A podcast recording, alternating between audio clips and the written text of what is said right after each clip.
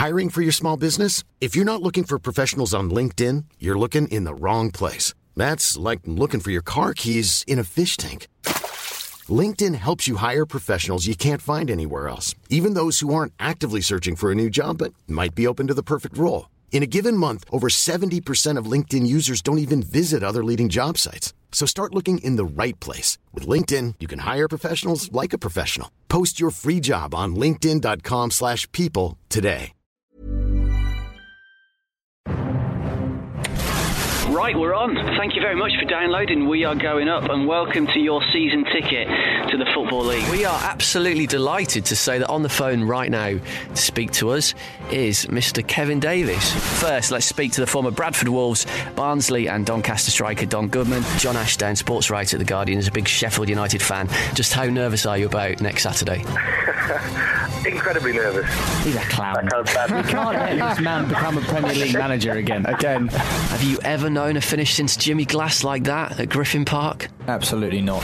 Do do do. Let's all do the conga. Do do do do. With British Samba Longa. And it goes. Oh, and there's a flare on the pitch. Could, could you perhaps see one day him taking over, maybe in, in a few years down the line, if you continue to have sex and. Uh, No, we can't do that. This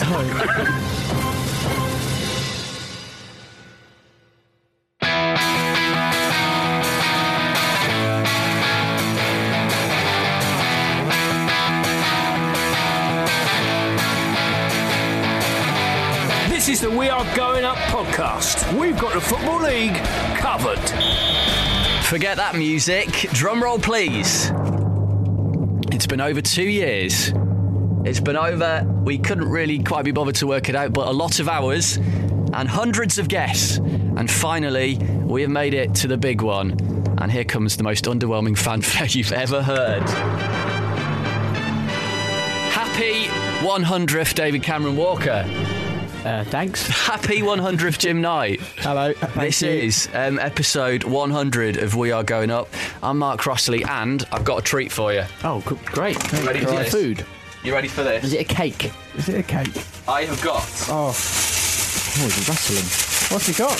in here From the co-op. He's We been have got- spending. some Jaffa cake bars. Whee. Excellent. Not a great start. Well, Well, no, we it's solid. actually have a cake. A cake. Granted, it's a one pound cake from Co-op, And but a bit still, dented by the looks of things as well. Was that in the it's juice? been in my bag. The bargain bin. And I've got some paper plates. oh, wonderful. Excellent. This is a special. There you go. Do you want a paper plate? Yep. There you go, Jim. Have you got me a party mate. hat? I haven't got your party hat. Party I, I whistles do and have party some um, hats. some cutlery if you want to, Oh, to cut the cake. Cutlery, excellent. That's it. So uh, yeah, there you go. Where's my headphones? Fantastic. gone? Right, okay. Party so poppers. I, I didn't. I couldn't find any in the co-op. Alcohol actually. dreamers. It's now we're recording on Monday. I didn't think. Where, where's the bubbly? I didn't think you'd, you'd want, you want any more alcohol after the weekend. Ah. Right. So we'll uh, we'll tuck into that a little bit later in the show. Um, and uh, I should mention at this point, quick mention for Audible, um, who are uh, offering you a free one month trial. Uh, thanks to uh, thanks to them, you just need to go to audible.co.uk slash going up. You get a free audio book, and this is quite a big book which comes out this week, which is Alex Ferguson's book, which Yes. will be on there, I believe, from next week if you want to get that. Fergie's Um, done it himself. I don't think so. Oh. Uh, Harry Redknapp, always not? managing, is on there. Sid Lowe's new book. If Fit- Harry can do it, so can Fergie. That's true. He hasn't got anything else to do, has he? Sid Lowe's new book, Fear and Loathing in La Liga, is available right now. And that is uh, uh, sort of narrated by the man himself. Neil Warnock's book is on there, narrated by him. Mo Farah's new book is on there. That's all at audible.co.uk. Have you got one yet? Slash going up. You got one yet? Have I got what? A book? No, I haven't actually. Get one. Come on. Have you? it's on my to-do list. I'm doing Yeah, it this I week. have. I've got the Andrew Marr book. I told you. audible.co.uk slash going up is where you need to go. Later, we're going to be resurrecting a very old feature. I know you're both very excited about this Oh, to yeah. mark 100 episodes of this podcast. Plus, we've got three copies to give away of the latest Football Manager game. Yes. Do we know what? It's not- what it's not even out yet. Is this for PC? Is it for? This is for whatever you've got. Okay, okie dokie. Do you want to set the question Apart- now, or do you want to come back to it later? We'll come back to you later. Hold you in suspense. Okay. Keep listening for your chance to win Football Manager 2014. Wow. Okay, so we'll uh, we'll set that question later. Uh, we're also going to be joined by a very special guest, Mr. Mark Roberts, the captain of Fleetwood Town, who are currently sitting in fifth place in League Two. They had a disappointing uh, two 0 loss to Southend on Friday, but he's made the move from Stevenage, hasn't he, over the summer? Yes. He's gone in as swap Graham Westley for Graham Alexander. He has club captain there, so we'll uh, speak to Mark about Fleetwood start to the season a little bit later. And uh, as there are uh, 12 games gone, we thought this might be quite a good point to do a kind of state of play uh, bit on the show, uh, where we're going to look at the three divisions and sort of see where we're up to so far this season. And we're going to do this in the help of uh, two very knowledgeable gentlemen. Mark O'Hare is the content manager for Sporting Bet and the creator of uh, We Love Betting as well. And you can follow him on Twitter for all his I, tips. I, am not going to criticise his knowledge because it's great, but I just wish he was luckier. That's all I'll say. Okay. Uh, we'll so We're going to speak to Mark uh, now, and also we've got Rob Langham on the line. Uh, you might hear us a lot of times in the last oh, 99 episodes. As we mentioned this uh, brilliant website, The Two Unfortunates. Uh, Rob is the co-founder of that website, and uh, he's a Reading fan as well. And we're pleased to say Rob is on the line too. Both of you, thank you very much for coming on. Mark, let's start with you at the top of the championship. If you look at the table at the moment, um, well, kind of a surprise team, top of the league. Burnley, after 12 games played, have 29 points. Uh, they lead the division by two points, and uh, I can't imagine this is one the bookies saw coming. No, definitely not. In fact, um, quite a few people I spoke to are putting them up for relegation. I think they were 80 to 1 to win the title at the start of the season. Um, and have been on a fantastic run as well. I think Sean Dyche has, has got his team defensively organised. At the same time, they're looking a threat going forward. Uh, of course, they lost Charlie Austin as well, which I think was uh, the main reason for people putting them up towards relegation, which I thought was a little bit unfair. They were considered a, a less uh, chance of winning the title than the likes of Sheffield Wednesday, Birmingham, Charlton, who are, are, all struggling at the wrong end of the table. And even now, I think they're Burnley around 10 to 1 to win the title. There's a feeling that the squad's not strong enough, or, or large enough, I should probably say, rather than strong enough um, to go the whole hog. But um, fantastic start, and I think it's all geared towards Saturday's game against my own team, Queens Park Rangers. Um, we go to Turf Moor on Saturday, and I think that could be a, a, a, real test for both teams to see how far they can actually go this season. Yeah, I mean, like like you, I've been really impressed with Burnley, and you know, equally we didn't see it coming either. But I mean, that probably says more about you know us than it than it, than it does Burnley. Like Sean Dyche did a fantastic job at Watford. You know, was very harshly gotten rid of there, you know, for Zola. Um, he's now outperforming him in the championship. He did a very good job last season. Know, kept them steady after after lose after they lost Eddie Howe, sort of somewhat uh, unexpected circumstances, shall we say? And you know, his his work in the transfer market, I think, have been impressive this this uh, season as well. Losing Charlie Austin was the headline grabber, but he's brought in a lot of players who, as I referred to the other week, we had the uh, the Burnley journalist on. You know, people like Scott Arfield who got the winner against Ipswich at the weekend. Kightly on loan from from Stoke. Uh, these people they're not headline grabbers necessarily, but they've all come in, slotted in, and they've done a they've done a good job. And of course, uh, Danny Ings uh, coming back from his injury problems that he's had over the last few years, and he's got himself into the under twenty one squad. And you know who's Charlie Austin now? Rob, you're a, you're a Reading fan. What have you made of the championship so far this season? It is quite tight there, the top. Yes, I think it's tight at the top, but I think both the championship and League One have been characterised by um, the quality really rising to the top. So I think there are five or six teams in each division who are beginning to dominate, whereas League Two, which I'm sure we'll talk about later, looks like a complete free for all. Um, but I think Reading, we're just Reading are just on the edge of that. Uh, I think sixth place slightly flatters the team. Uh, that was until Saturday, actually, when I thought um, the side played very well in a 4-1 win over Doncaster. Uh, but some of the performances have been a little bit uh, inconsistent, and there have been a lot of injuries. And uh, Mark, you are a QPR fan, as you mentioned before. Mm-hmm. Uh, QPR, after 11 games, is still unbeaten, and you barely conceded, well, you conceded about I don't know, four or five goals or something like that, haven't you? It's been a great start. Yeah. Four goals conceded, eight clean sheets in 11 matches. Well, and two, um, two of them were on Saturday. So. Yeah. Yes, yeah, yeah. And um, strangely, Richard Dunne was at fault for the first goal on Saturday, and, and since he's been on the pitch, those are the first two goals he conceded. He's been an absolute rock. Um, the whole back four have looked so organised, but I think a lot of credit needs to go to Steve McClaren. I know the players and those close to the club have been suggesting that he was a big part in that, and there's a, a real great feeling around the club. I know when I spoke to you in the, in the summer before the start of the season, I was a little bit nervous and tentative to say how well we do. I still am, to be honest, but um, we've got a very, very big couple of weeks coming up with Burnley away and then Wigan away, and um, I think that's where we're going to find out how good this team is. Plenty of options. I think we're a little bit short up front. Charlie Austin's the only fit striker we've got, but Niko Kranjcar is much too good for the championship level. I think he was playing in the World Cup qualifiers for Croatia last weekend, so plenty of positives, but I'm still just not too confident to say we're, we're definitely there in the, in the top two. Definitely top six, but I'll wait and wait and see for the top two. It's interesting you um, you mentioned Steve McClaren uh, there. Obviously, since departed to Derby, I mean, how much of an effect do you think his departure will have on QPR? I think it will, to be honest. Um, I don't know where. Defensively, obviously, um, I don't think Harry Redknapp's really known for set up his side to be so defensive and so good. Well, okay, good on the ball, but defensively so strong and organised. And I think that was seen straight away from the start of the season. We had a, a solid back four and Clint Hill marshalling the defence alongside Richard Dunne. You've got Nedum Onuoha who's playing absolutely brilliantly. Danny Simpson arrived. And now we've got Benoit Assou-Ekotto as well down the left. It, it's a lovely defence uh, for the championship level. Um, it's just, I don't think Harry was too responsible for that. I think it was all down to McClaren. So we'll see in the next few weeks um, if, if, that does happen. I know we conceded two at Millwall on Saturday, which would have probably surprised a few people. Um, but we'll see how he cope against Burnley's uh, front two of Ings and Sam Vokes. And the the the, uh, the all important equalising goal. Uh, in fact, Harry, I don't think he actually saw it because he was just recovering from being hit on the head with a ball that also just hit a few seconds before hit Joe Jordan in the head and knocked his glasses off, and he was he was going mad on the touchline. But um, I, I spoke, to some spoke to some Millwall fans today who were at the game. They they enjoyed that very much. Um, by the way, if you are doing Championship fantasy football this season and you want lots of points, get get basically the entire QPR defence in yeah. your team is what you need to or, do. Or and I've been I've, I've backed him all the all last season, and he was in my team, and he, he didn't get me that many points. But my faith in him is starting to pay off. Kieran Trippier of Burnley. I've long said he's since long since said he's one of the most underrated players in the Championship, and he's having another good season. Uh, Rob, if I can come to you, there's three sides. In fact, Jim, I'll come to you on this as well. Yep. Obviously, there's three sides from the uh, the East Midlands up near the top. Leicester in third, Forest in fourth, and McClaren and Derby in eighth. Out of those three sides, do you think any of them are, are realistic contenders to finish in that top two? And if so, who?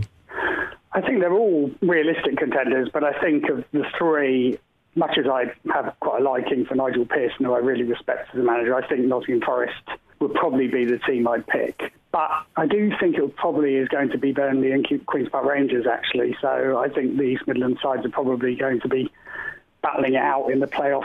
Um, and of course, in the final game of last season, I think it was Leicester went to Forest and had a really good win. And I think we could be seeing something very similar again lo- coming up. I'd love that. Hopefully, we don't lose to Watford in the uh, in the playoffs though, because that would be utterly disappointing. Well, I, think, got, I don't think I can. T- first, yeah, I don't think I can take another defeat like that. It would be the end of me, I think. But I, I agree with you on, on the Forest point. It's it's very difficult to see past that team. Certainly being in the the um, the playoff shake up. The the midfield is. Um, what made me sit up and take notice of this team because they have got the rights of Andy Reid, Henry Lansbury, Radoslaw Majewski, who I really rate as well. That is a, a, midfield, in my opinion, in Forest as good as anything in the in the Championship. Maybe apart from QPR, like Mark was saying, players like Niko Kranjcar are uh, a cut above for this division. He was he was an absolute brilliant signing by Harry, and it's just unbelievable he can get players to come down and uh, play at this level that are then jetting off and playing well, in uh, I mean, World Cup qualifiers in a couple think, of weeks' time for Croatia. You just need to have a look at their at their bank balance to, well, suggest obviously, why they yeah, to QPR. But, uh, Not necessarily much to do with Harry's persuasion or powers. Tony Fernandes has got a thing or two to say about it, but um, I think I, I agree with you actually. There, Forest midfield um, are about as best as you're going to get in, in the league. But up up front, I'm not sure. I said this when I saw them play Watford earlier in the season. I think they could still do with a little bit more up, up front. Those those strikers, none of them are ever, you know, I don't think I've ever really had 20 goal seasons or anything near it seasons in the Championship. But I think they'll be they'll be a playoff team certainly.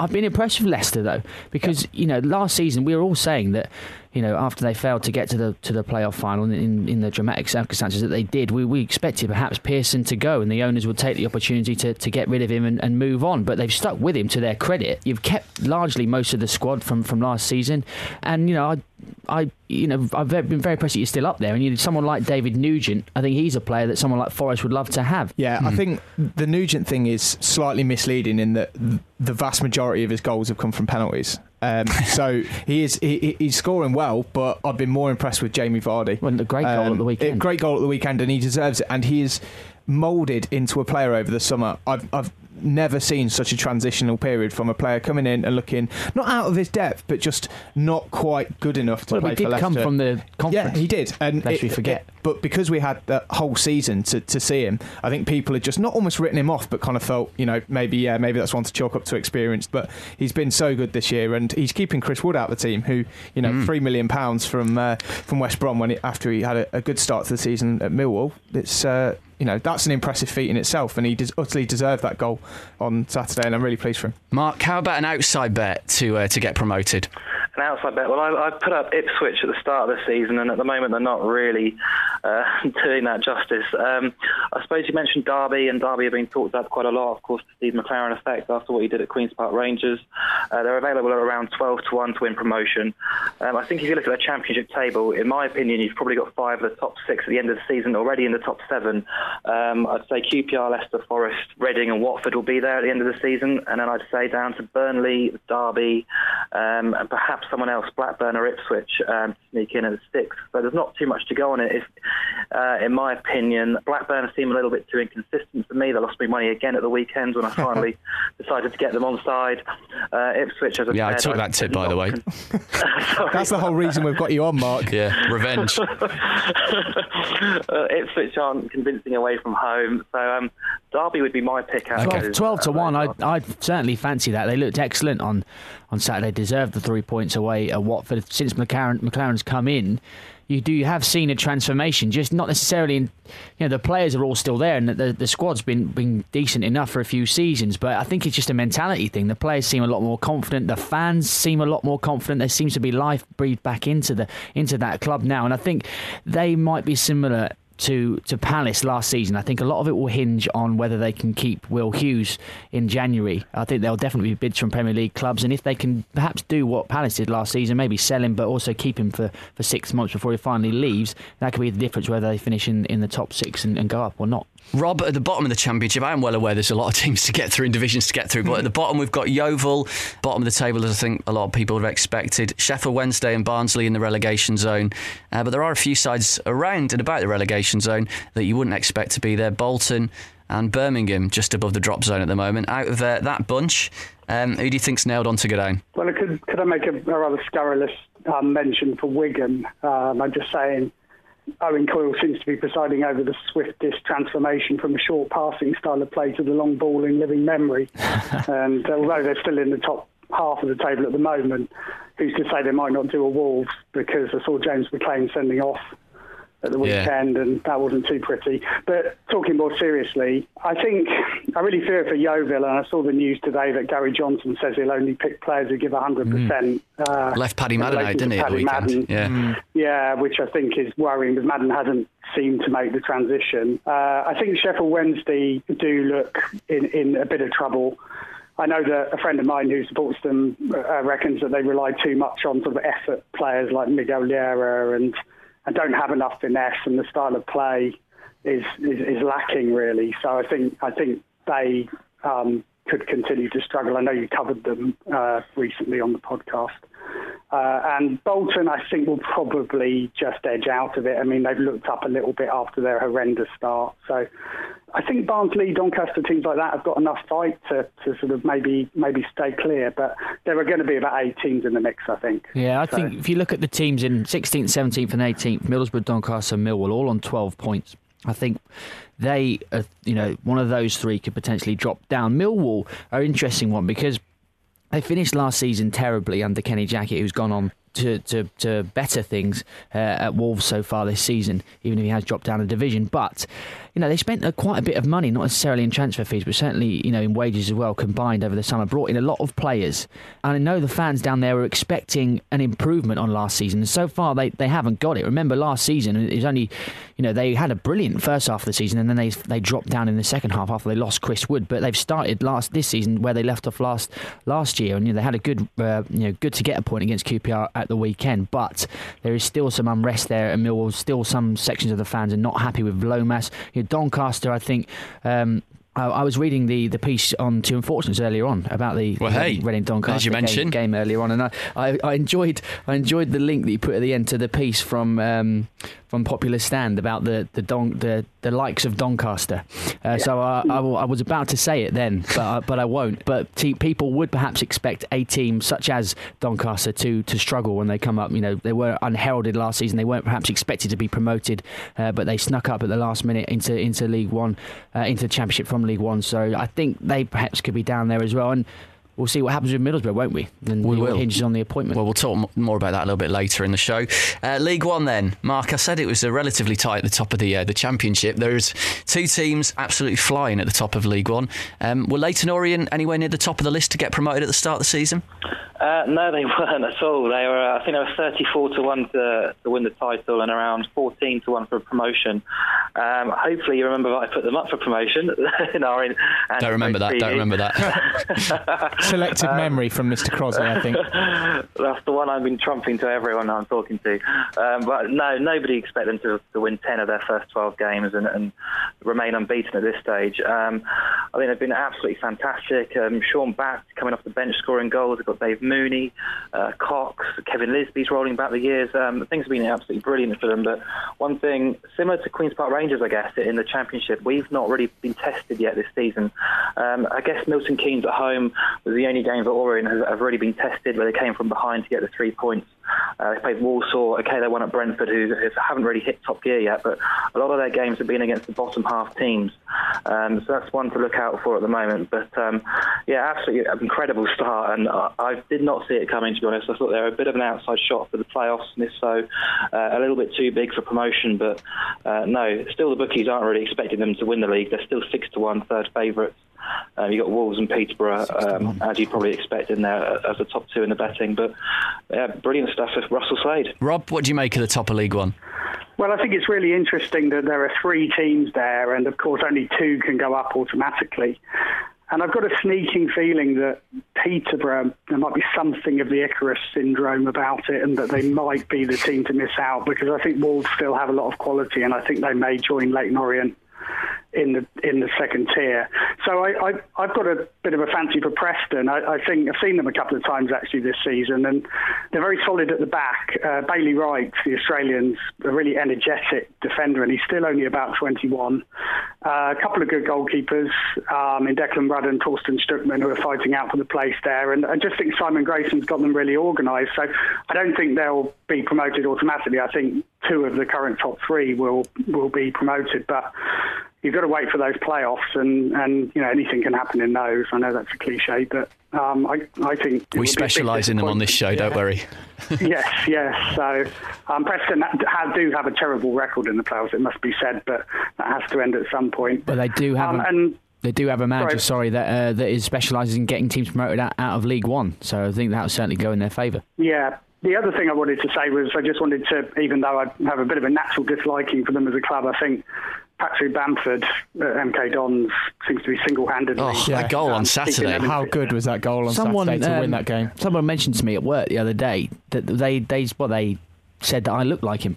Good. All right. You look a lot. Football You look a lot older than him. Let me tell you that. That's- well, you say that. Kick him while he's down. Have a, get it up. Put it up. We'll put it on Twitter. We'll see. Okay. Football lookalikes. Okay. Um, uh, Play play- like him too. Playoffs, yeah. Playoffs is going to be uh, is going to be interesting around there. Have you got an outside bet, Mark, to go up from uh, League One at the moment? Maybe a team who are sort of in mid-table. I know uh, Dave Brentford were your big favourites, and they're down in eleventh at the moment. Yeah, I think the top four um, are going to be there at the end of the season. Orient, Peterborough, Wolves, Preston. Then you've got to expect Brentford to pick up, so that'll be the top. That'll be five teams. So you're looking for one more, I guess. And there's a few in there who've, who've surprised me, I guess. Uh, Bradford are going well. Swindon have really surprised me. Their home form's been Yeah. superb. Um, they can start picking up results uh, away as well as at home. They'll be there or thereabouts.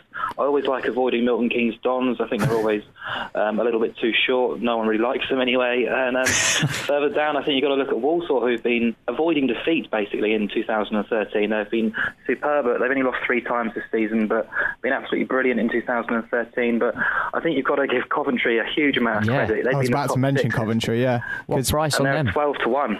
12 to 1 to Well, get the- promoted still. this is the thing when we when we knew that all this issues with their uh, their financial troubles were going to come to a head and that we were going to potentially be uh, be deducted points. I backed them to go down, and then a couple of games in, I backed them to get promoted. But so basically, they're probably going to finish mid-table now. Covering But- all bases. Well, the thing is, if you look on True Form, we were saying this a couple of weeks ago, they are about fifth or sixth now. I think on, on True Form. If you obviously the, the points deduction doesn't sixth, yeah. necessarily um, bring that into effect. They're still seventeenth, but you know, with only that a quarter, strike force with as only, well. with only a quarter of the, the season gone, if they can continue anywhere near that, surely they'd make a decent run at the playoffs, wouldn't they, Mark? Yeah, you've got to expect so. They've scored 27 goals already, and um, I think fans are getting their money's worth if they are travelling to Northampton to Yeah. see them play. Um, it'd be a fantastic story for them, and I'd back them as well for relegation. But I'll be rooting them, rooting for them this season. I think they've been superb, really good to watch. Um, and I think Steven Pressley deserves a huge amount of credit for where they are at the moment. Let's look at the bottom of League One. Rob, there's uh, been a managerial change at Gillingham. Peter Taylor's in caretaker charge there, and there's about to be one at Sheffield United, who are just above the relegation zone. But um, a couple of the teams in the relegation zone, obviously, got Bristol City, you haven't won in 20 league games, which is astonishing. Uh, you've also got Graham Westley uh, back at Stevenage, struggling, and Ronnie Moore, who's doing so well with Tranmere last season, struggling. So it's quite interesting, uh, the stories down there. Yes, and, and Chris Kiwomya as well at Notts County, I think, has had a bit of a tough season. I mean, I think all of those names you mentioned are under pressure. The one that baffles me the most has got to be O'Driscoll, who I've always admired massively. And I know Glenn Wilson from the Popular Stand fanzine that you mentioned earlier on is a huge um, advocate of O'Driscoll's. And I just don't quite know what's gone wrong there because they have players like Sam Baldock and Jay Emmanuel-Thomas and Scott Wagstaff and who look more than good enough to be mid-table. And I know that there have been some serious financial trouble and lots of issues with NIMBYism over the ground and, and other matters, but still to be actually bottom uh, is, is perhaps been only sort of veiled a little bit by the fact that Sheffield United have also been struggling so much, another really massive club. But I really, really fancy them to kind of pull out of it now. Um, obviously, a lot will depend on who they get as manager, and hopefully it won't be Paolo Di Canio. But uh, Well, I, I think, um I saw today Owen Owen Bradley uh, from BBC Radio Derby, who we had on when, when Nigel Clough was, was sacked as Derby manager. He, he was saying that it, he understands that Nigel Clough could be very close to taking over at Sheffield United. Well, the thing was, he was at the Crewe Bristol City game on Saturday, and Crewe are Sheffield United's next opponents, aren't they? Someone tweeted a picture in the crowd of Nigel Clough being sat next to them, a la Mourinho, at the weekend. Um, I'm a bit uh, wary of time here, so let's uh, crack on to League Two if we can. Um, I was going to get stuck into Bristol City. Oh, we haven't got time. Well, go on. Get, Of course, we've got time. We're a podcast. We can go on for however, however long we want. Nonsense. We're going to talk Good about luck. Bristol City. Good luck Uh, I, I was this, speaking Mark. to Bristol City fans the other day, and, and the problem is still the same uh, as it was under Derek McInnes.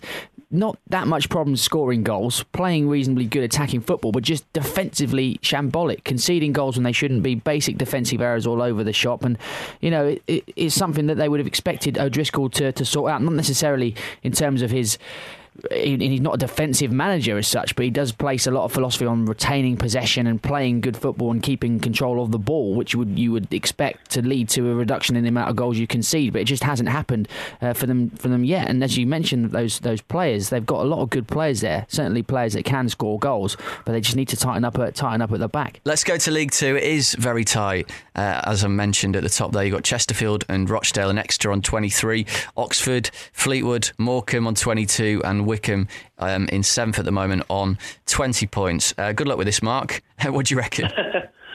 Uh, I don't think it's as, as tough as it probably looks in the league table. I think you've got two outstanding teams there. I think you've got Chesterfield and Fleetwood, uh, who the bookies expected at the start of the season to be up there and, and, and be solid favourites alongside Portsmouth. Um, and I think those two will definitely be there in the top three. Um, Rochdale have been on an outstanding run of six wins and seven, of course, are, are nestled in there just behind Chesterfield. Um, Exeter are going well as well. Oxford, who seem to just keep winning away from home, apart from on Saturday when again Yeah, I put them when I bet on them. Put a lot of, lot of angst, betting angst in the studio today, isn't there? There is. I'm in terrible form. I need to pick it up. Um, Morecambe are the one who's surprised everyone, I guess. Um, up there, just a point off the top after 12 matches. Um, so I think if you take Chesterfield and Fleetwood out, you're looking for one more um, for automatic promotion. Oxford, of course, are the team on everybody's lips, I think, at the moment because they started well last season as well before falling away. If they can last the pace, they should be there or thereabouts. Exeter as well. But I, I think after those top two, it's just very difficult to pick a third, isn't it? Um, I wouldn't really want to put my money where my mouth is, apart from say what I did in, in the summer and say Rochdale because I, I just like Keith Hill. Um, plays quite attractive football. The home form's been superb. Won five or six. Uh, remained unbeaten, scoring 13 goals. So I think I'd have to say Rochdale, but Chesterfield for me, followed by Fleetwood and hopefully Rochdale. I don't. The thing is, un, unlike perhaps the other two divisions where you, you can perhaps see some sort of pattern starting to take shape.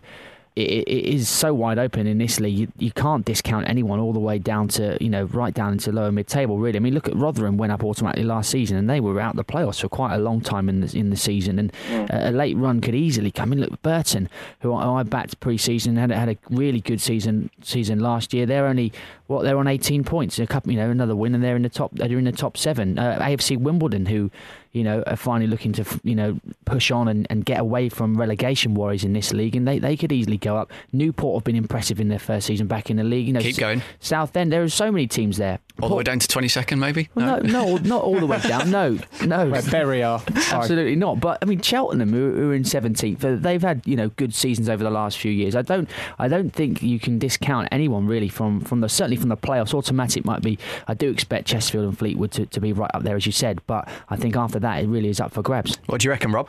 Well, I think one interesting statistic I would pick out is that a few weeks ago you had Nick Locklin, who was a Hartlepool fan on, uh, and they were completely dead and buried down with Accrington at the bottom, and hmm. now they're they're only eight points off the lead, yeah. which is just extraordinary.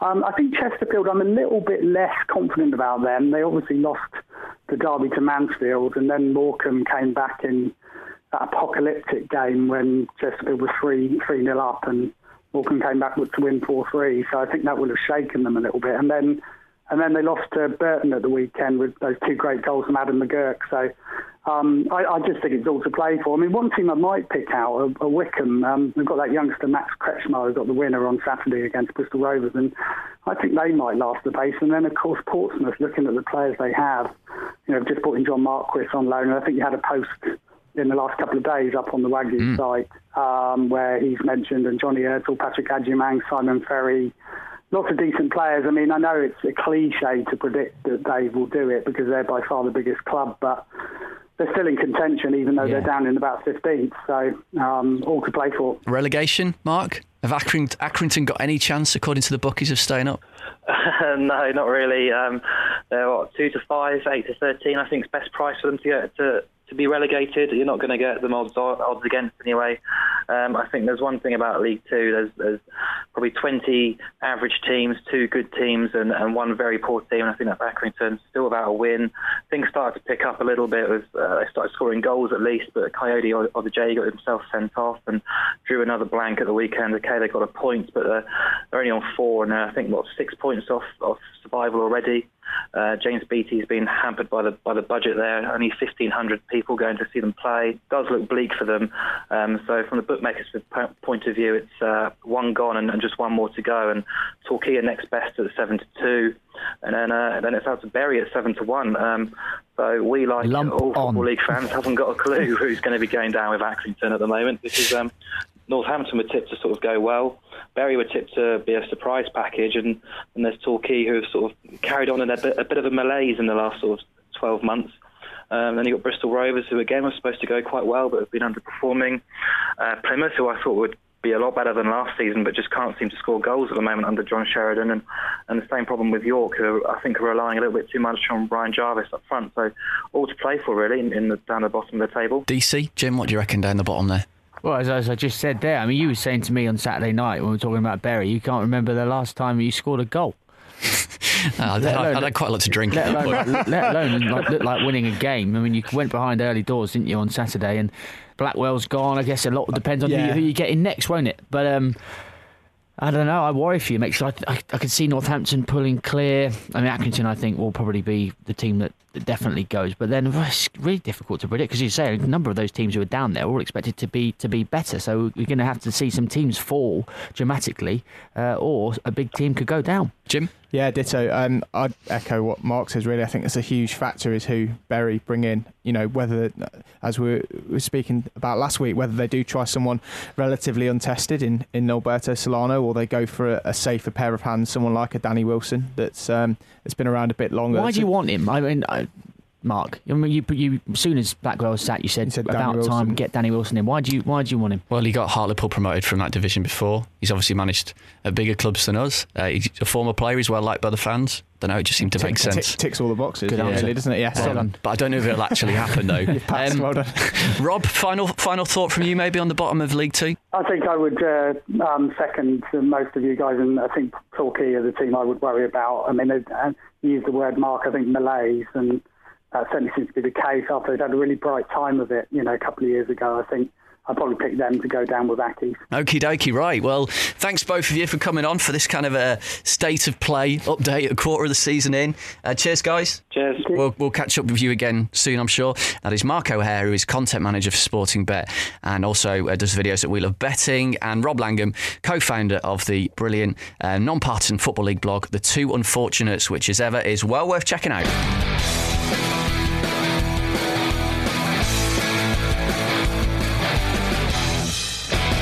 Right, so coming up in just a moment, we're going to be reflecting on Tony Mowbray's departure from the Riverside. Middlesbrough are looking for a new manager. Uh, but first, I mentioned this at the top of the show. Very special guest for our 100th episode. Uh, the uh, captain of Fleetwood Town, Mark Roberts, is uh, on the phone, or was on the phone to us a little bit earlier. They sit uh, fifth at the top of League Two at the moment, 22 points from their first 12 games of the season. They did lose 2 0 at Southend on Friday night. We spoke to Mark a little bit earlier, and uh, we started by asking him um, how disappointed they were not to put pressure on the sides around them on Friday night with it being so tight at the top of the League Two table. Yeah, it is. Um, it's got really uh, congested at the top of the league. Chesterfield made a great start to the season, and you know we've we've tried to match them every step of the way. It was a disappointing result on Friday because it was our, our well, we, we we had the opportunity the week before against Chesterfield to go top for the first time, and if we'd have won, you know, on Friday night, we'd have uh, gone top of the table. So. Yeah, disappointment, but I'm sure the lads will react in the best possible way. I suppose you can take some sort of comfort, though, in the fact that some of the teams, including Chesterfield, uh, around you in the league, didn't take the chance to capitalise on, on Saturday. There was a lot of teams that lost there as well. So you're still right in the mix. I think there's a top nine separate by, by three points. So how do you look back over this first sort of quarter of the season and assess how you've done so far? I think in a, a really positive way. The gaffer brought a lot of players in over over the summer, me included. You know, there was it's a brand new squad, and we've been put together, and uh, you know we've been getting to know each other.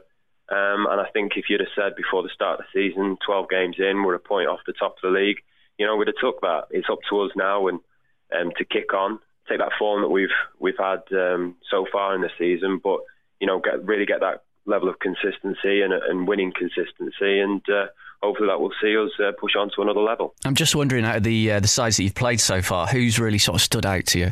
I think Chesterfield were obviously a, a standout team. You know, it was one all on the one all on the day, but they they were organised, and you can see that they've got plenty of firepower, and I'm sure they're going to be up there towards the uh, the end of the season. But there's there's plenty of teams, and you know, a few surprises in there. The Exeter came and, and executed a really good game plan, and they've had a really good uh, run of form in recent weeks. It's a competitive league, and whether it's League One, League Two, the Championship, the Football League is all very competitive. Every team can beat each other on the day, so you have to be at your very best, and uh, you know that's what we have to make sure in the weeks ahead. You mentioned the uh, the number of uh, players coming in over the summer, uh, yourself included, as you, as you mentioned, and you got made club captain after you know four seasons. uh, I think it was at Stevenage. How have you found the switch? Um, I've really enjoyed it. Yeah, um, I made the decision in the summer to to leave Stevenage, which was which was a hard one. Um, I was really excited about the you know the challenge and the proposition that Fleetwood presented me with. Um, I know a lot of the other lads felt very similar.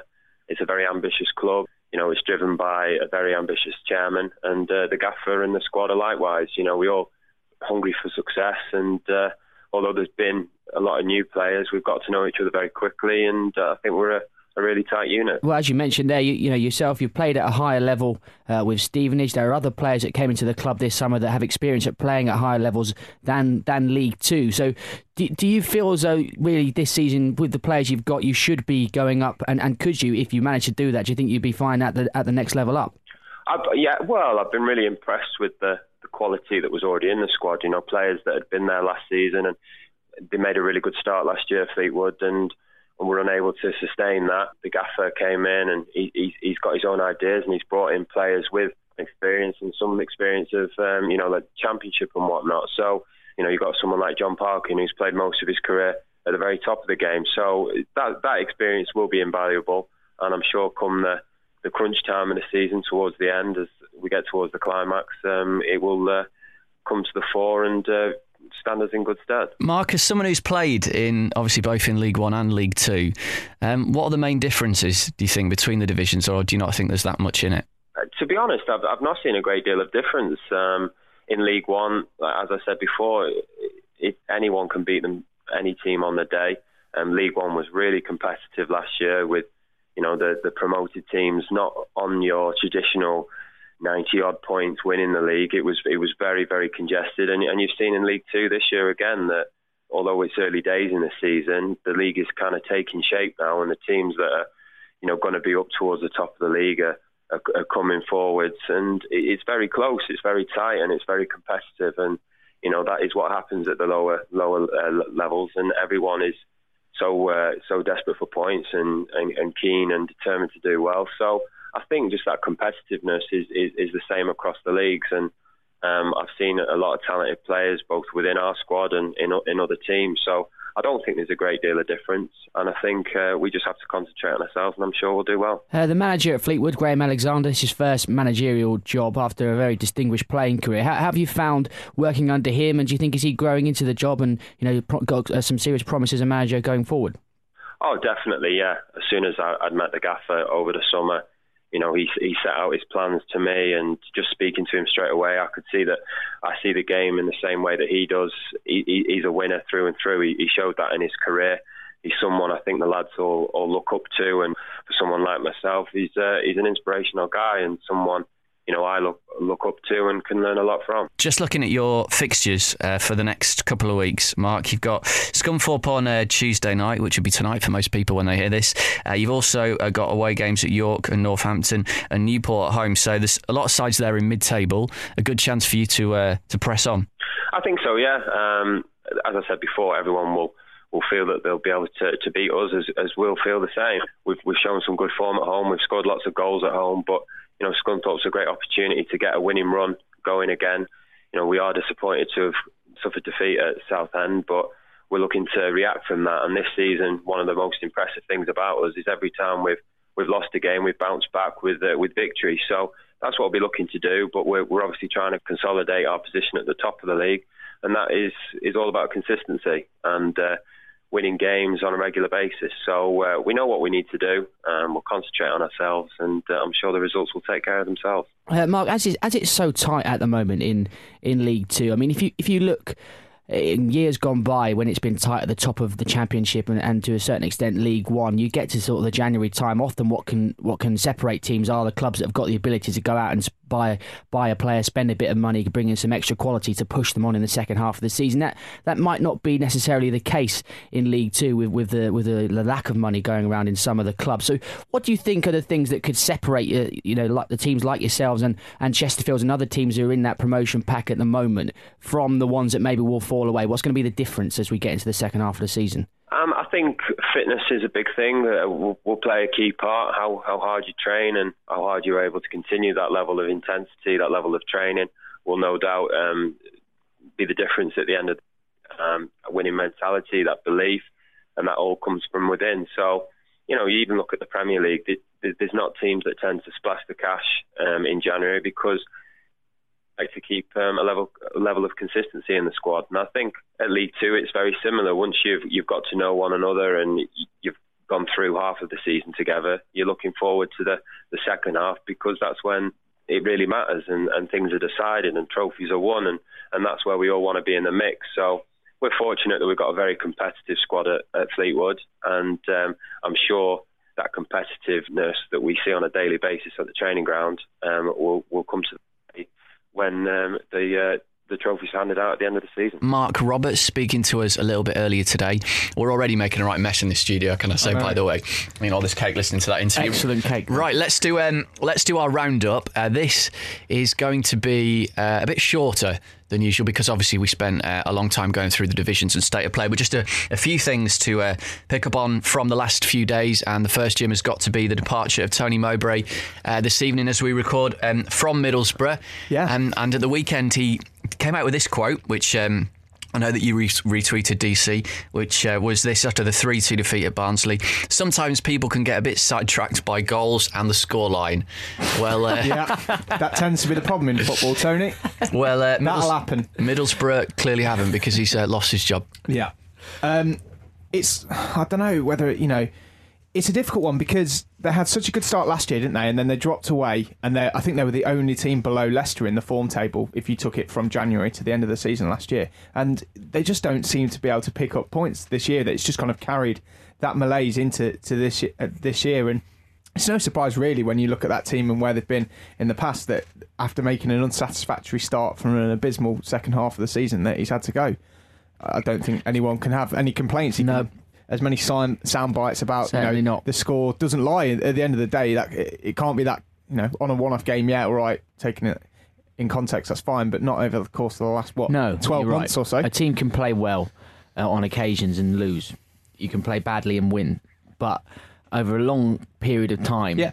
It, it does come to the fore. You know, You're looking at, what, clearly, there- 38 clearly games there are some so? deficiencies there that he's been unable to solve. It's very interesting. I was looking at some of Ben Mayhew's latest attacking and uh, defence uh, effectiveness graphs. Uh, in the latest one for the championship, this was from well, not- from a couple of weeks ago, so fairly up to date. Uh, Middlesbrough created, have created the most chances in the championship, but they can't score. So they've create they're creating on average 16 shots a game, but it takes them just over 10 That's incredible. to it? score. Ten So if they- shots. to score a Exactly. So if they if they could have found the back of the net more regularly and taken some of the chances that they're creating, then you know they would have been a lot higher up the table, and and and Mowbray still in the job. I suppose it's slightly similar, not quite the same, but but echoes of the situation, say at Derby, for example, when Mowbray's been there for a while now, came in and did sort of stabilise it after the absolute chaos uh, of Gordon Strachan's reign. And he's a club legend. You know that's probably bought him a bit of time. Played over, you know, th- well over 300 games for the club. Got promoted with them back in the 80s. You know, very well thought of as a player there at Middlesbrough. Um, so that probably did buy him a bit of time. But ultimately, you know, they're a team. They're a team as well. I think that perhaps the biggest sort of slight against against Mowbray and as to and to what he's you know he's done at Middlesbrough and what they've become under him is that I was talking to someone recently at work, and they sort of Middlesbrough flashed up on the on the scoreline at the end of the end of the games on Saturday, and he went, you know what, I've forgotten Middlesbrough even existed. And they've just been nothing, have they? You know, they've just Yeah. been. You know, they they did start promisingly for a few, you know, a few seasons in a row, but they fell fallen back, and they just, you know, it's just dreary. There's nothing to be excited about, It's a case of stability becoming stagnation. I think in that, so. In that case, And, when, and when you're 3 0 down to Barnsley Yeah, away I from mean, home at half time, I it's no wonder that yeah, uh, Gibson's made the change as, now. You can fight back as well as you want, but if you give teams a three goal head start, even you know teams at the bottom end of the championship are probably going to be able to hold on for three points in that case. Well, we'll watch this space. See you, uh, just, Middlesbrough. just, just before we move on, though, well, on, on that on that very subject, I've Oh, just on. done a little Google of some of the, the borough forums. So this is come on borough, uh, comeonborough.com. Uh, and they have a poll, and the latest uh, leader of, of that poll is Tony Pulis. He was favourite. He's 36.4% of the people voting want to see Tony Pulis. Yeah, he's five to two favourite with the bookies this um, week. And this Middlesbrough. So, I mean, he's an interesting one, isn't he, Pulis? He was uh, linked for a very brief time before he went to McClaren with a Derby job. I mean, I guess any fan of a championship club will look at Tony Pulis and you have to ask yourself the question are you prepared to sacrifice attractive football for possible promotion? And for most clubs in the championship, the answer would probably be yes, wouldn't it? Yeah, I think so. I think one, you know, that have had a taste of the big time in the relative, not too distant past as well, like Borough have, they'd probably say yeah to that. I think. Um, Leeds 4, Birmingham nil uh, on Sunday. The uh, football cliches tweeted a picture of Lee Clark and his description was something like wearing the expression of a, a manager whose side are 4 0 down away from home. Hands in pockets, hands on hips, and not looking happy I mean, at it's all. pretty surprising though from Leeds, really, because Yeah, they, I mean- lost five in six before They've that. been on they? a shocking run, but they've um, suspended a player today, Ryan, Ryan Hall, Hall, yeah. for a tweet that he sent at the weekend, which apparently was in breach of their social media policy. I think there basically you go. along you the break lines the of rules, you do the crime, you exactly the along, along the lines of uh, just the fact he wasn't playing, but he would still get paid, Yeah, something like that. Which is probably I don't know. It might be in it. Although, as Matt Siege, who uh, is a regular contributor, uh, well, sort of regular person on Twitter who gets back to us, said, uh, blah, blah, blah, blah, spot on for suspending him. The use of your, without an apostrophe, Excellent. instead of your, cannot be tolerated. Yeah. I'd, lo- I'd love it if they've suspended him for that. Well, in, in that case, I think a lot of Oh, footballers yeah, would have we'd their have thread- threadbare squads up and down the Joey nation. Bar- Joey Barton would never play a game again. So yeah, That might not be a bad thing. Um, let's talk about uh, uh, Paul Ince. Blackpool won at the weekend, beat Wigan 1 0, the Tom Ince penalty. Uh, but I think this ban that he's got, stadium ban, even goes further than the one that Steve Evans got last season. Yeah. Six games. Well, have you read the transcript? I've re- did, you, Yes. did you read Barney Oh, Ronay's brilliant yeah. Guardian Piece article Guardian, it about was swearing? fantastic, yeah. Yeah. So, uh, what do you reckon? Does the punishment fit the cr- you know fit the crime on this occasion? if he used that amount of that expletive in that short period of time, it's an unbelievable achievement for a start. but also, yeah, I think it does. Okay. I think if you drop that many C bombs on a fourth official who you're supposed to respect, then you yeah, know, and he it's- what, threatened to, to do him over. and, and to, he, and to basically, yeah. physically push him as well. I mean, you know, it's not. It's not GBH, but it's it's unacceptable, isn't it, in the laws of the game? And a five match stadium ban, yeah, fair play. It's not, it's, it doesn't seem But to. do you have know what the stopped them, Blackpool uh, fans did? They Instead- smuggle him in in a, They- a oh, laundry the masks. They a la didn't- no, Jose no, Mourinho. they didn't do that. What they did was their masks. Yeah, I think it was a local radio station actually did a campaign where yeah they handed out loads of uh, loads of masks. So all the Blackpool fans had Paul Ince masks to try and you know mitigate against the fact that their manager wasn't actually in the stands. So for a day, every fan could be the manager. Yeah. sort of in a roundabout way. A couple of ex- outstanding goals to uh, to mention. Uh, one for uh, Rochdale. They did come up in the conversation before when we were talking about them with Mark and Rob. But Ian Henderson, two late goals to win at Cheltenham, and the second sublime chip. Yeah, Chip from inside the penalty area really as well. Really good finish. An Yeah. appalling bit of defending that led up to that. Actually, two players getting in the way of each other, and it eventually made its way to Henderson. But brilliant composure, superb. And we said how good Patrick Bamford's goal was for MK Dons. Arron Yeah. Davies's goal for Exeter might have surpassed it as the goal of the Brilliant. weekend in the Football League. I mean, that, that very reminiscent of the uh, Henry goal against Manchester United uh, over, over Barthez all those years ago. Yeah, absolutely superb. Them to ha- just to have the, the audacity to do to do that, Yeah, to let attempt alone it. pull it off is great. Yeah. Jim, go along with that goal of the weekend. Yeah, I think so. Um, I, th- I don't know. It would have been a toss up between that and, and Bamford's one for me. He's such a talent, isn't he? They've got such a gem on, there. on Bamford, look, Yeah. I've got a picture of him. Is he the one you, you, uh, you We've saw on the train all that No, time? no, no, he's the that- one that, that was Banton. It's quite reminiscent Oh, right, of a young Okay. David Walker. I'm going to uh, Come round. Forgive me. We've been exchanging football that, that lookalikes shot on in this side of the particular, I think does look a bit like me. That does, yes, Yeah. that is true. Some of the others don't. that one does. Yeah. Sorry, this is great on a podcast. Yeah, Audio. we'll post it all up there. Visual Okay. feature. Stick that on Twitter. Right, um, here's here's something that uh, fans of my club are not going to like. We haven't got time Fans for of, my club fans this of week. Bury. Or, Pardon? What for you mean fans of Fans of fans, feature, fans, fans feature, Fans of our club. feature. We're going to give it a rest for a week. Probably is more fans of the feature, isn't there, at the moment? Yeah, than, than maybe. Less maybe of that. Less of that. It's a celebration. Um, we're not going to do it this week because we are bringing back an old feature in just a second.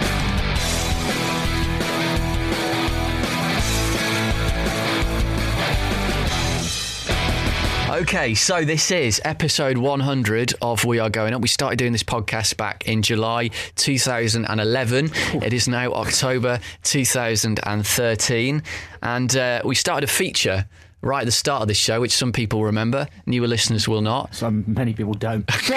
What was it called? the Alan Johnson's Paint Trophy, Now, why did we call it the Alan Johnston Paint Trophy? Uh, because Because it was the because the Johnston Johnson Paint, Paint Trophy, Trophy. he was the only player we could Yeah. think of with the name Johnston. So we, we, we haven't tried to ring Kilmarnock this week because we know if we did and said, can we speak to Alan Johnston, they probably wouldn't let us. But we are going to do a commemorative edition of the quiz. And there's some fireworks to celebrate. That's the best I've got in terms of Sounds like production. you're taking us a, a war zone. Spent all the budget on cake. Cue the dr- dramatic music. Right, here we go. Oh, hello, Stephen Toplish, by the way. Good evening, Mark. How you doing? How you doing, mate? Very well, yeah. It wouldn't be a hundredth special, would it, without Topo? It wouldn't. No. So Topo was on Topo, the... in, in can we get you to do like a Topo's top 100s or something? Just, Top 100. Keep him busy. We've got these How fireworks to go on, we don't they? Get rid of them. Uh, Topo uh, was on the very first show back in the day, so we thought we'd get him back for the quiz. Now, Topo, you're in Nottingham, so what is going on there? he is in a war zone. You're on the A52, Topo? No. we okay. go. T- t- Topo. Topo, yeah, you, I you, don't know what's happening here. It's all silent. Topo, you cannot. Can you hear me, Topo? Yeah. Okay, good. Topo, you cannot use your computer, so stay away from the computer. These two have, have banned their computers. The computers are off. Just to confirm, each of his Yeah, computer yeah, is off. yeah. okay. Screen. Round number one, you need to write your answers down, and then we'll do each round and come back to the answers at the end of that round, if that makes sense. Or we'll just do it all at the end, actually. Screw it. Okay, so here we go. Question number one. Join in listening. This is uh, this round is entitled the Football League. What was the score on penalties in the 2012 League One playoff final penalty shootout? That is the first question. The match was Huddersfield against Sheffield United. What was the score in the 2012 League One playoff final penalty shootout? So write those answers down. We done? Okay, question number two. Which two sides were relegated out of the Football League in the 2011 2012 season? Topo's back on the motorway. Which two sides were relegated out of the Football League in the 2011 slash 2012 season? Question number three. Who blessed Bradford City before their League Cup final defeat against Swansea last season? That's question number three for you. Okay. Question four. What injury did Gillingham's Chris Whelpdale pick up in a match on Boxing Day 2011? Okay, that's question number four. You got that, mm-hmm. chaps? Question number five, last one in this round. Which player holds the record for the fastest goal on a Football League debut?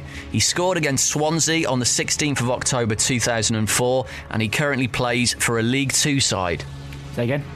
Which player scored the fastest goal on a Football League debut ever? He scored against Swansea on the 16th of October 2004 after seven seconds. He currently plays for a League Two side. There you go. Mm. It's a tough one, that, isn't it? Mm. Swansea, 2004. He played. He, that was against Swansea, so by the way. Would have been in League Two or three. Okie dokie. How are we doing? We all got an answer? That's, no need to get. No. I, don't think, I don't think I'm going to get one. I think you're all right to carry on. My mind's gone completely blank. Okay. Putting a time limit on it. Should we, should we just give the answers to that round? To yeah, yeah. You want to? To do it that way. Okay, so I'm going to take score here. So Topo, first question uh, was as follows: What was the score in the 2012 League One playoff final on penalties? Uh, seven six to Huddersfield. Jim, I've gone eight seven. DC, 2019. 2019. Yeah. The score was 8 7 to Huddersfield. Woo! Is correct. So Jim is one up after question number one. I thought they all, I thought they all went round, all around twice or something. Question number two. it's a gamble. Topo, uh, which two sides were relegated out of the Football League in the 2011 12 season?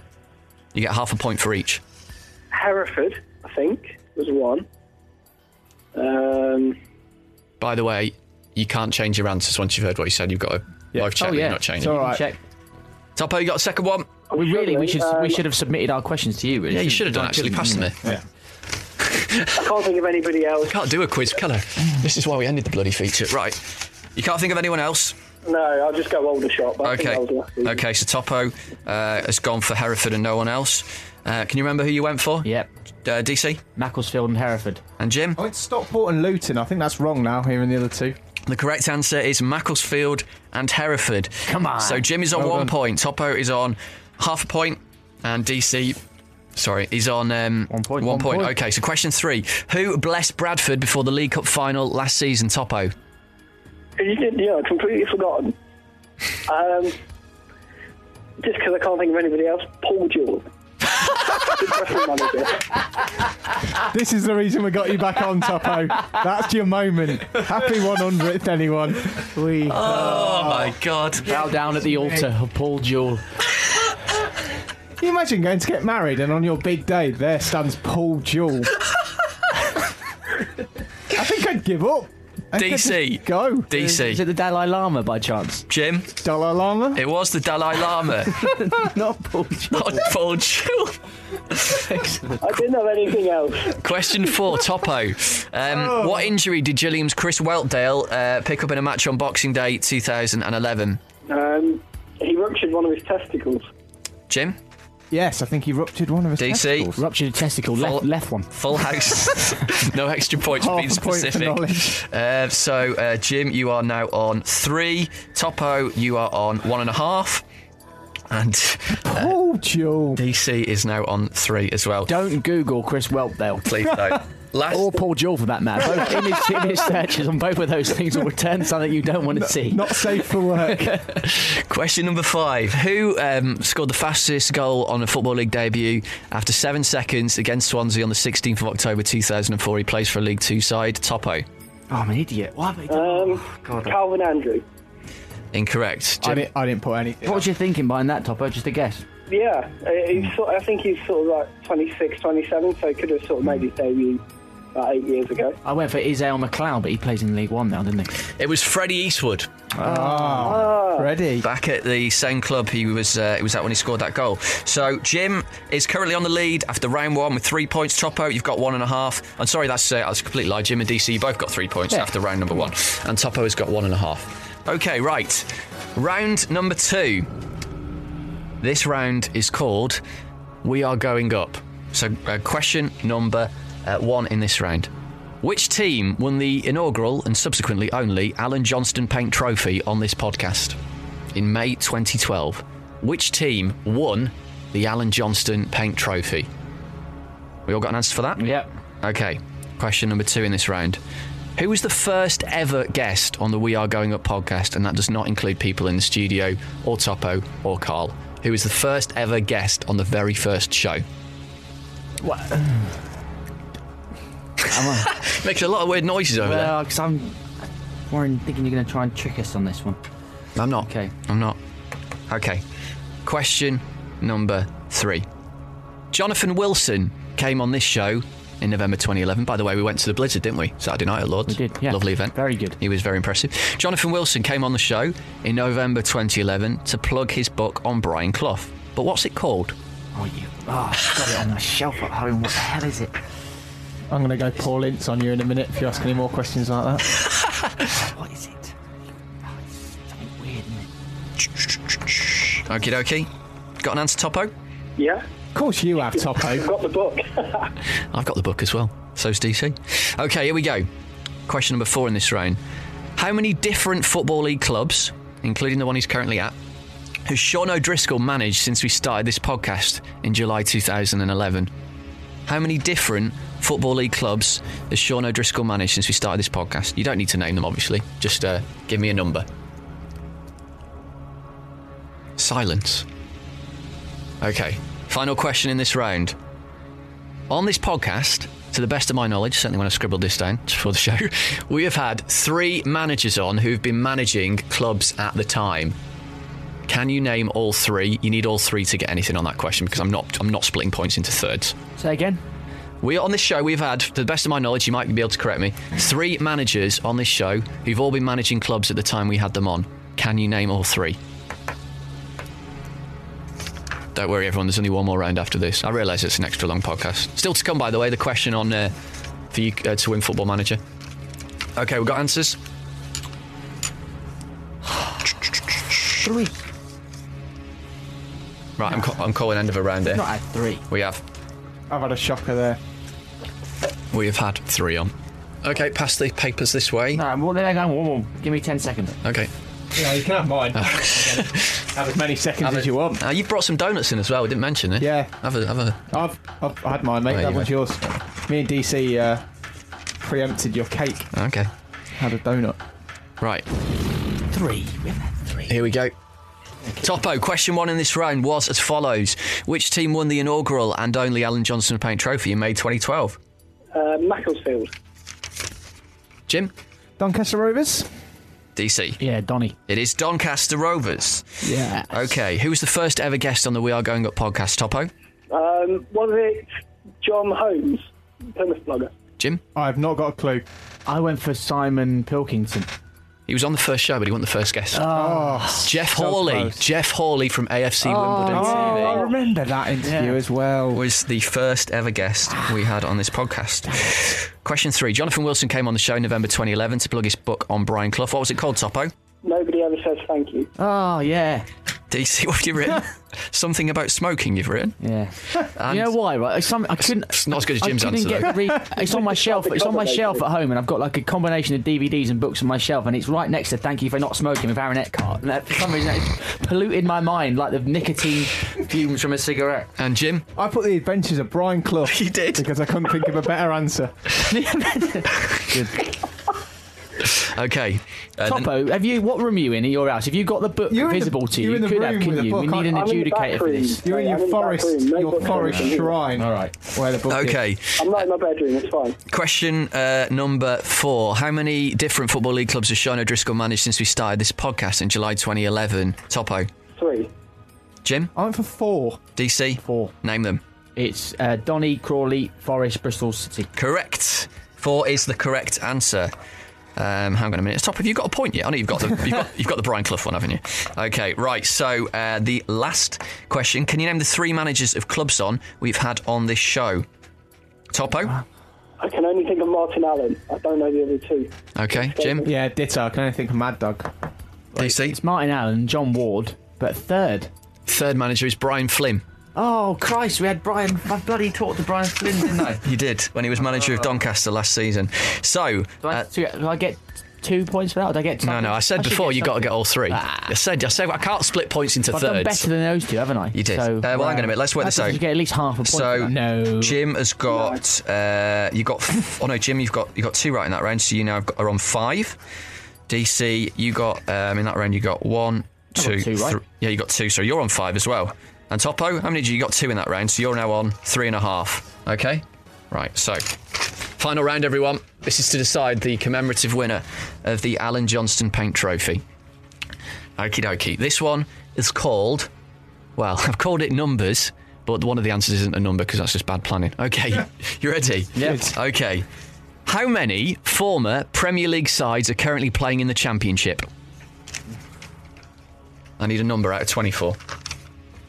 How many former Premier League sides are currently playing in the Championship?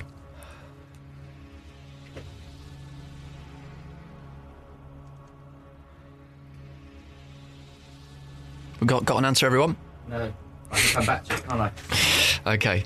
Question number two in this round. How many clubs were there in the Football League when it began back in 1888? In the first season. 125 years ago. Okie dokie. Question Say again. How many clubs were there in the Football League in 1888 in the first season? Question three. These are all quite tough, actually. Uh, question three. Four clubs have won the bottom tier of the Football League three times. That's a joint record. Can you name one of them? So, Division 4, Division 3, League 2, whatever you want to call it, the bottom division, the, uh, the bottom division of the Football League. Four clubs have won it three times. You just Okay. need to name one. Yep. Got an answer, Topo? Don't give it me Have you got an answer. You still with us? He's gone. Topo? Yeah? He's you still? Oh. Mate, have you nodded off there? I know this is going on a bit. Have you, No, I thought you were talking to the guys in the studio. have you written an answer down for that one, yeah? Yeah. Okay.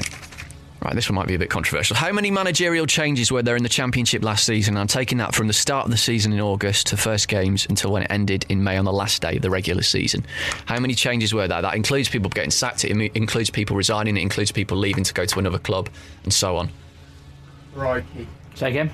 How many managerial changes? in the championship last season from the start of the season in August, the first day until the last regular day, um, and that includes people resigning, moving around, being fired, so on. Managerial changes.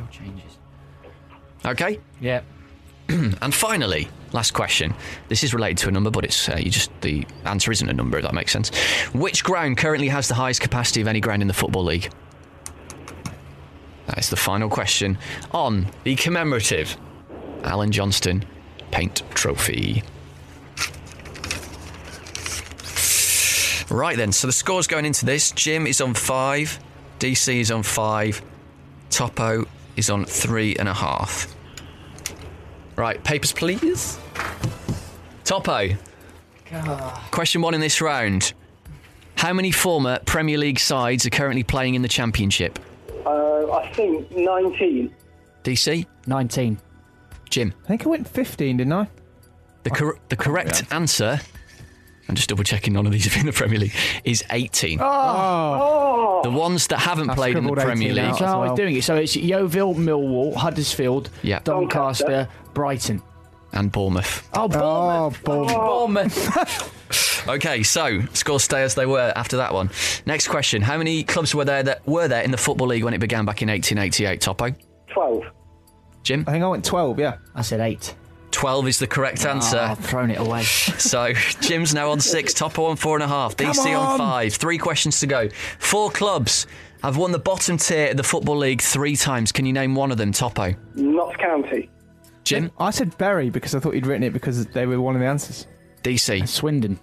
Only one of you is is correct. Could be Topo. It is Topo. It is Topo. The four clubs were Notts County, Chesterfield, Doncaster, and Brentford. So, wow.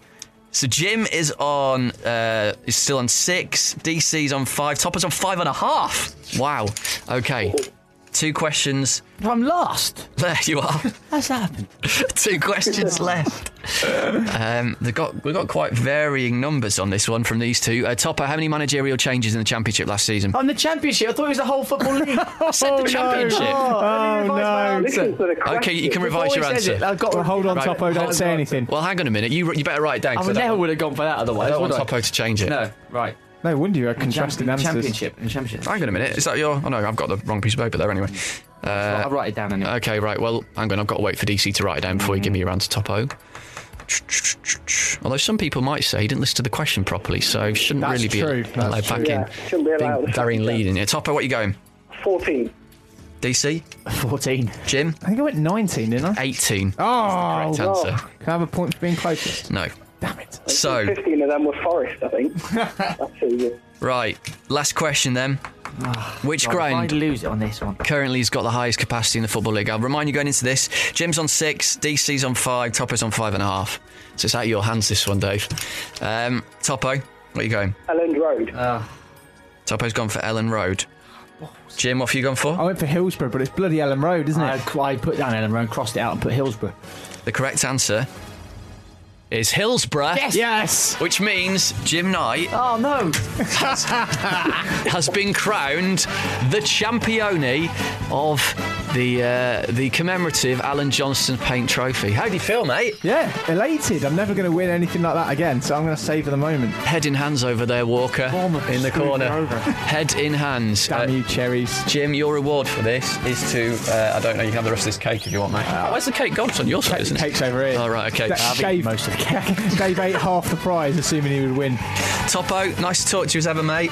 I'll get you back on for the 200th, yeah? Yeah, cheers, guys. Um, DC, question if people would like to win copies of Football Okay. Manager. Question. Hopefully, you can do it better than I did on those questions there. Right. So the question: If you want to win uh, one of three copies uh, of Football Manager to uh, 2014, is out on the 31st of October. Um, you can answer this question correctly, and you can email it to us at WagyuPodcast at And the gmail.com. question is after Tony Mowbray was sacked the day we record as Middlesbrough manager, that now makes Chris Powell the longest serving manager in the Championship with Charlton.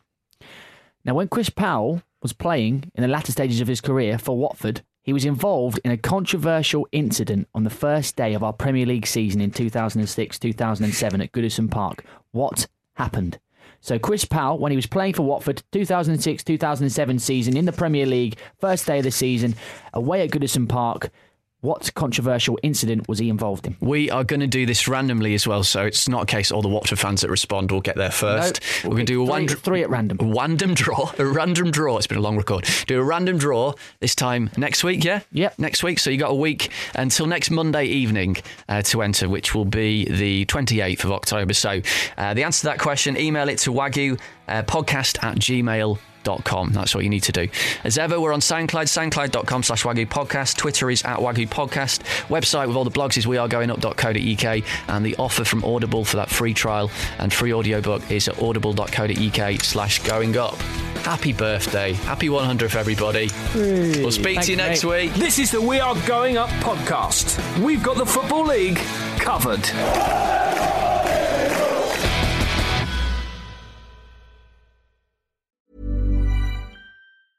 Mom deserves the best, and there's no better place to shop for Mother's Day than Whole Foods Market. They're your destination for unbeatable savings, from premium gifts to show-stopping flowers and irresistible desserts. Start by saving 33% with Prime on all body care and candles. Then get a 15-stem bunch of tulips for just $9.99 each with Prime. Round out Mom's menu with festive rosé, irresistible berry chantilly cake, and more special treats. Come celebrate Mother's Day at Whole Foods Market.